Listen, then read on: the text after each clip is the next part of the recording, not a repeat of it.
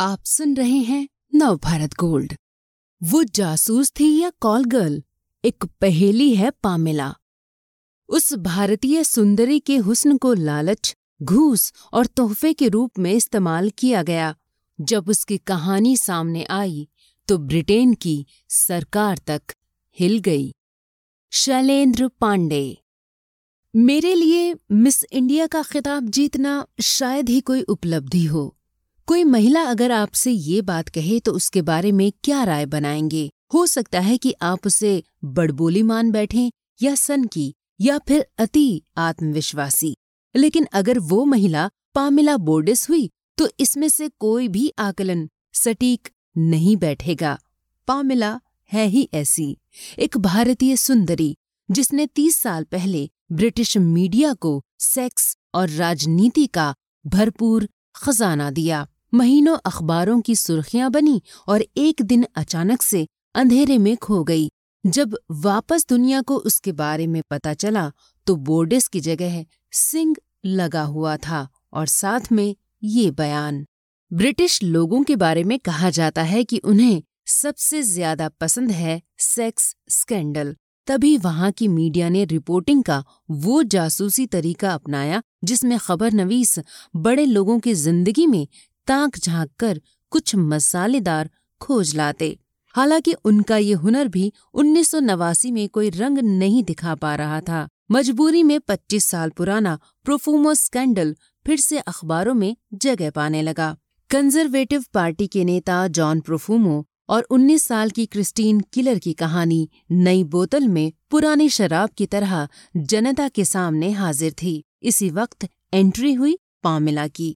आए दिन होने वाले सनसनीखेज खुलासों के कारण उनकी तुलना पहले विश्व युद्ध में जर्मनी के लिए जासूसी करने वाली खूबसूरत डच डांसर माता हारी से होने लगी।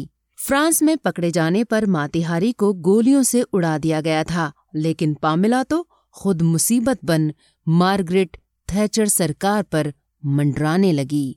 बोर्डेस से पहले वो पामेला चौधरी सिंह थी, हरियाणा की जाटनी, चीन युद्ध में शहीद हुए मेजर महेंद्र सिंह की बेटी। 1982 में मिस इंडिया का टाइटल जीतकर मशहूर हुई।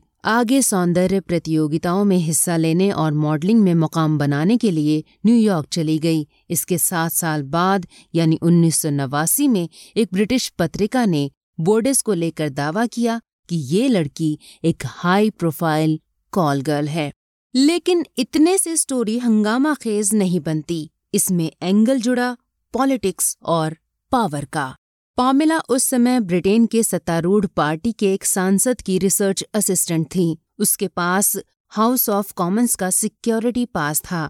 चाहने वालों में नाम निकले कई बड़े लोगों के, इनमें सांसद, संपादक, अरब के अमीर, तानाशाह के रिश्तेदार से लेकर हथियारों के विक्रेता तक शामिल थे। मीडिया ने दावा किया कि पामेला दोहरी जिंदगी जीती है। सामने वो एक रिसर्च असिस्टेंट है, लेकिन पर्दे के पीछे एक सेक्स वर्कर जो अपनी अदाओं से बड़े लोगों को बहुत आसानी से बस में कर लेती है। उसका नाम सऊदी के बड़े हथियार डीलर अदनान खशोगी और लीबिया के तानाशाह शासक मुअम्मर गद्दाफी के रिश्तेदार अल डैम से भी जोड़ा गया। अल डैम लीबिया सरकार में ऊंचे पद पर था और इससे ये थ्योरी भी आई कि पामेला ब्रिटेन में कर्नल गद्दाफी के लिए जासूसी कर रही थी। कहा गया कि वो कई बार प्राइवेट प्लेन से लीबिया जा चुकी है। उसके नाम के बेनामी खाते हैं। इनमें से कई बातें कभी पुष्ट नहीं हो पाईं, लेकिन चर्चा का विषय जरूर बनी रहीं। वो भी केवल इसलिए क्योंकि पामेला का अतीत उसके खिलाफ खड़ा था। लंदन में करोड़ों की कीमत वाले शानदार पेंट हाउस को ठिकाना बनाने से पहले और भारत में मिस इंडिया का टाइटल जीतने के दरमियान पामेला ने न्यूयॉर्क और जापान की सैर की। दौलत की सीढ़ियों पर कदम कैसे रखना है ये उसने पहले से सोचकर रखा हुआ था। तभी जापान से लंदन पहुंचने के साथ ही उसका संपर्क हुआ हथियारों के एक व्यापारी से, एक शख्स जो जेल जा चुका था और दूसरी भारत की सुंदरी। इस गाढ़ी दोस्ती के जरिए ही पामेला की मुलाकात पेरिस के डोमिनिक बोर्डे से हुई और दोनों ने 1984 में शादी कर ली।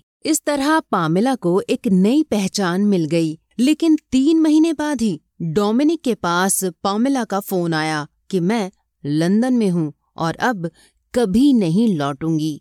तब डोमिनिक को लगा कि उसे इस्तेमाल किया गया है।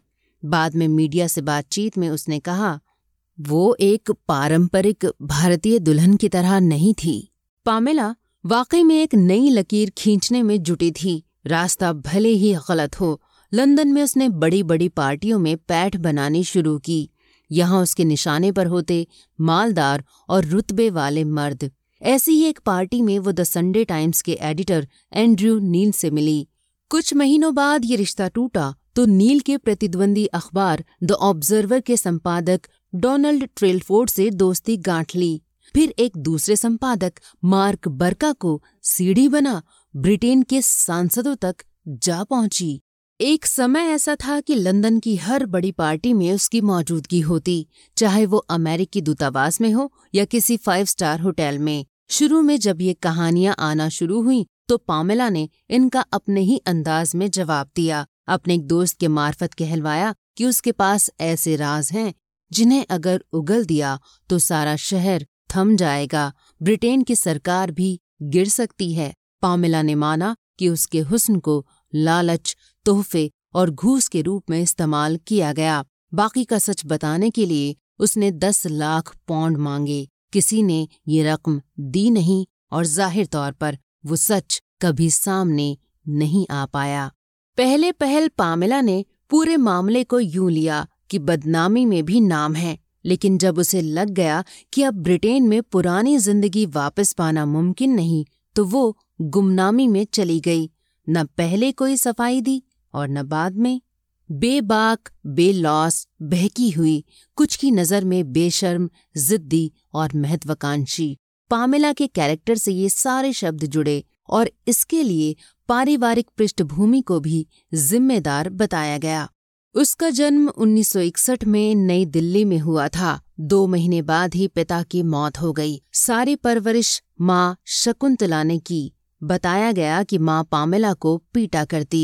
उसने इस लड़की के भीतर ऐसा गुस्सा भरा कि वो समाज की सारी परंपराओं से द्रोह कर बैठी।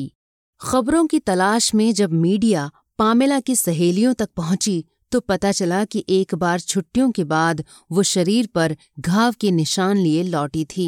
बोर्डिंग स्कूलों में रहने वाले बच्चों के लिए घर का जो आकर्षण होता है, पामेला का उससे दूर तक नाता न था। ये भी मालूम हुआ कि चर्चाएं बटोरने का उसका हुनर बड़ा पुराना है। दिल्ली के लेडी श्रीराम कॉलेज में पढ़ाई के दौरान भी वो ऐसी हरकतें कर बैठती जिससे सबका ध्यान उसकी ओर हो जाता। इन्हीं सब वजहों से परिवार ने उससे 1982 में ही नाता तोड़ लिया था। ये फिर कभी जुड़ नहीं पाया। यहाँ तक कि शहीद पिता की याद में हर साल होने वाले कार्यक्रम से भी पामेला गायब रहती और ये सिलसिला अब तक कायम है। ये कहानी जानने के बाद अगर आपकी पामेला बोर्डेस में दिलचस्पी जगी है तो पहले ही बता दूं कि अब इस नाम की कोई लड़की या औरत नहीं मिलेगी। सबकी निगाहों से दूर बिताए कई बरसों के बाद पता चला कि वो गोवा में हैं। एक आम सी दिनचर्या के साथ दिन गुजर रहे हैं उसके। वहाँ कोई पामेला बोर्डेस को नहीं जानता, न ही पुराना फ्रेंड सर्कल है। जीवन की नई पारी में पामेला सिंह बन चुकी है, जो फोटोग्राफी करती है, योगा क्लास जाती है। उसके दोस्त हैं, लेकिन ऐसे नहीं जिन्हें बीती बातों में दिलचस्पी हो। ये है नव भारत गोल्ड की प्रस्तुति।